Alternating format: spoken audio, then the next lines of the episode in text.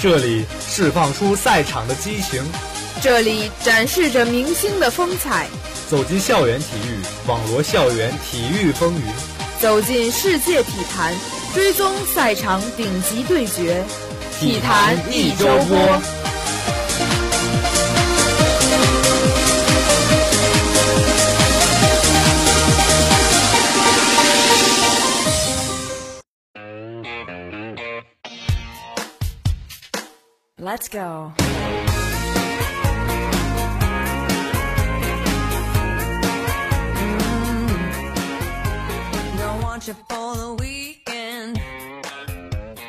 浓缩一周赛事经典，聚焦体坛顶级对决。大家好，欢迎收听本期的体育一周播。大家不要惊讶，今天的直播间只有我一个人。我们的女主播由于某些原因没能参与本期节目的录制。不过大家不要担心，只有一个人的世界还是很精彩的。好了，话不多说，现在就让我们来开始本周的体育一周播。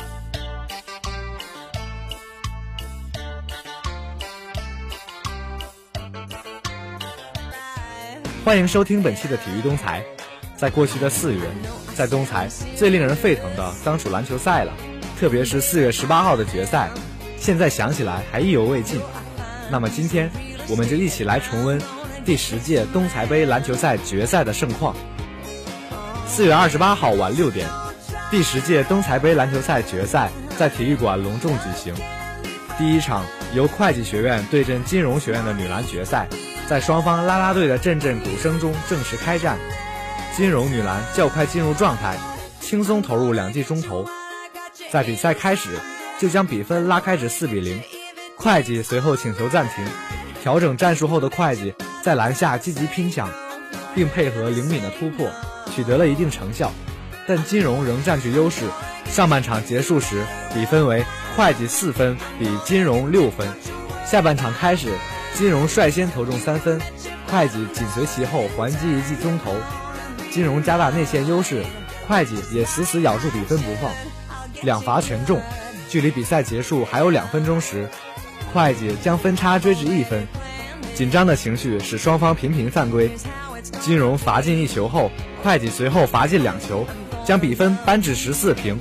随后金融两罚皆无建树，距离中场只剩十秒。会计牢牢保护后场篮板，造成金融犯规，并顶住压力，两罚全中，完成了逆转。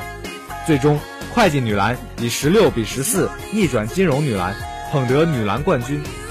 在会计女篮险胜金融女篮之后，由萨里对阵成教的男篮决赛，在全场观众的期待中开战，连体育馆的坐席后都站满了人。萨里男篮手感极佳，比赛开打便连得四分，成教随后请求暂停。暂停后的两队互不相让，皆是默契惊人，中投神准，进攻回防都敏捷迅速，你争我抢，互不相让。比起成教队员的人高马大，萨里球员稍显瘦弱。成教随后利用身体优势，频频在篮下抢断、防守反击、上篮得分，一度将比分追平。萨里及时暂停时，上半场比赛仅剩一分钟。上半场结束，比分停留在十四平。下半场，成教依靠优秀的身体素质和渐渐打开的手感，频频断球，反超萨里。萨里换人后打得更加积极，但比分仍落后两分。萨里请求暂停之后，比赛继续进行。由于比分的焦灼，下半场的比赛更加激烈，身体冲撞明显增多。成教气势更盛，将比分优势扩大到六分。罚篮之后，手法更加老练的成教男篮将优势。扩大到九分，距离比赛结束还有三分钟。萨里男篮随后反击一记中投，暂停时比分停留在萨里二十比成教二十七。暂停后的双方速度快得惊人，难免出现冲撞。成教把握住机会，两记罚篮全中，将优势扩大至九分，基本锁定胜局。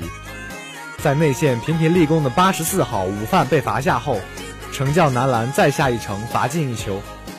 暂停后，萨里男篮频频犯规，成教男篮五秒内连续三次罚球，将分差拉大。萨里绝地反击，投出一记精准的三分，成教随即连进四个罚篮，神准的罚球引来全场赞叹。最后六秒，萨里再次犯规，成教罚篮未进，五、四、三、二、一，中场哨响，成教男篮三十六比萨里男篮二十三，成人教育学院最终捧得男篮冠军。说到这里，我发现直播间外出现了一个硕大的身影，我们的女主播李文诗同学又回来了。我就是来拯救你的老杨同志。其实没有你的直播间，一个人录节目也是非常快乐的。那你继续，我走了，拜拜。从这件事，我们学习到了一个经验，那就是为人要善，不要对人言语攻击，否则你的下场就是一个人录节目。好了，下面进入下一个板块，足尖上的疯狂。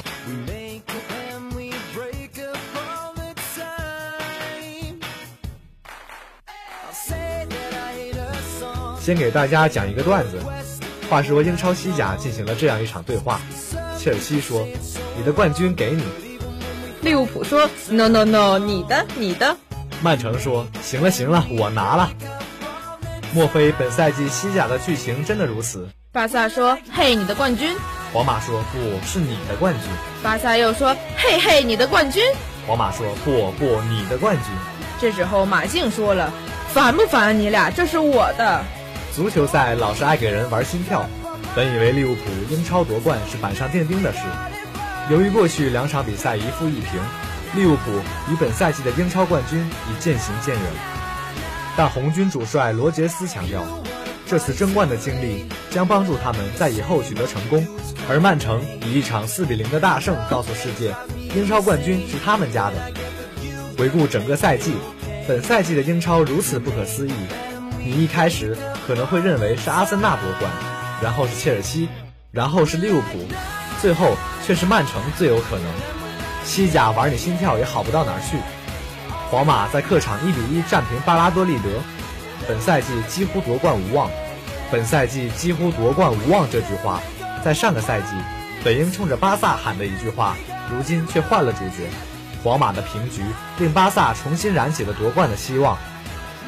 我们再来看看世界杯，六月注定是个足球之月，在此时，各个国家队大名单也相继爆出，人才辈出的巴西队从来都是报国无门、悲剧的诞生地。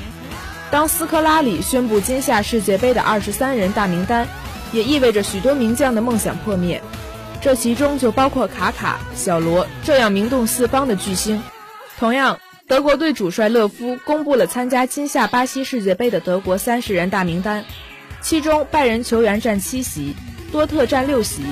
此时我们不禁要问了：戈麦斯连宣传照都拍了，不让进队，真的成模特了吗？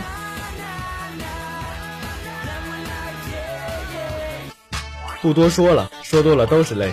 这不让人省心的足球，我也不容易。本来心肺功能就不好，还整那么纠结，还一个人默默的录着节目。唉，可怜了你这个带点残疾的主播。你不有对象吗？怎么就寂寞了呢？你永远不懂我伤悲，像白天不懂夜的黑。你黑，活该你自个儿伤悲。在女生节这个大好日子里，我们可高兴了。来吧，别理这个矫情的爷们儿了，让我们伴随着女生的喜悦走进 NBA 时空。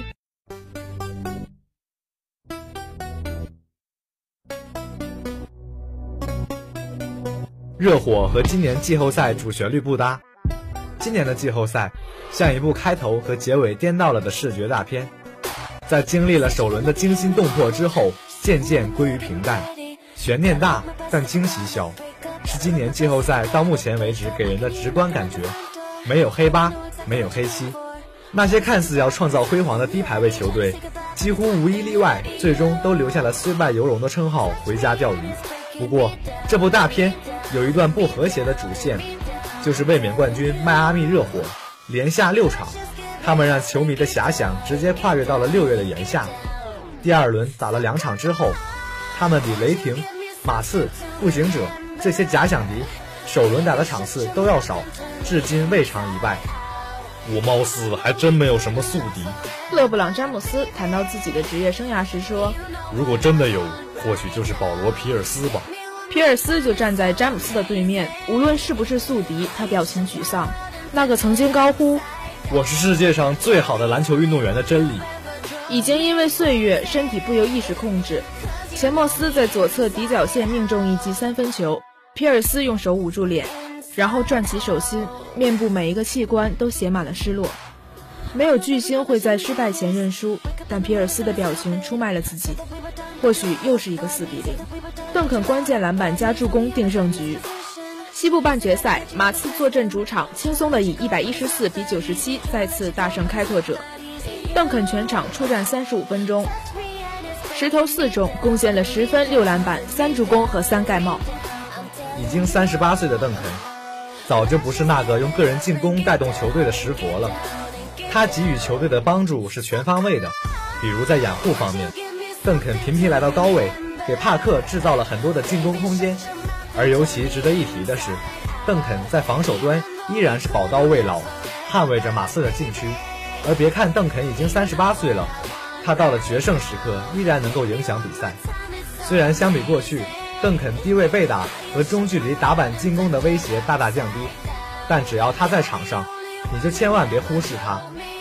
中场前五分钟，开拓者连续进攻。将分差缩小至九分，还有机会上演逆转好戏。此时马刺进攻，帕克出手不中，但邓肯出现在最重要的位置，他抓下进攻篮板，传到外线，帕克再攻，终于命中。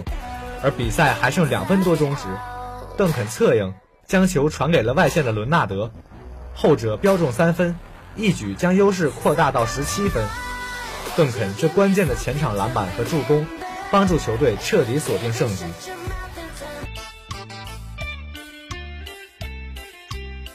终于，他的独角戏要唱完了。这一期的老杨说体育到这里就要拜拜啦。我深切的觉得，下次应该弄一个名为“老师说体育”的特别节目。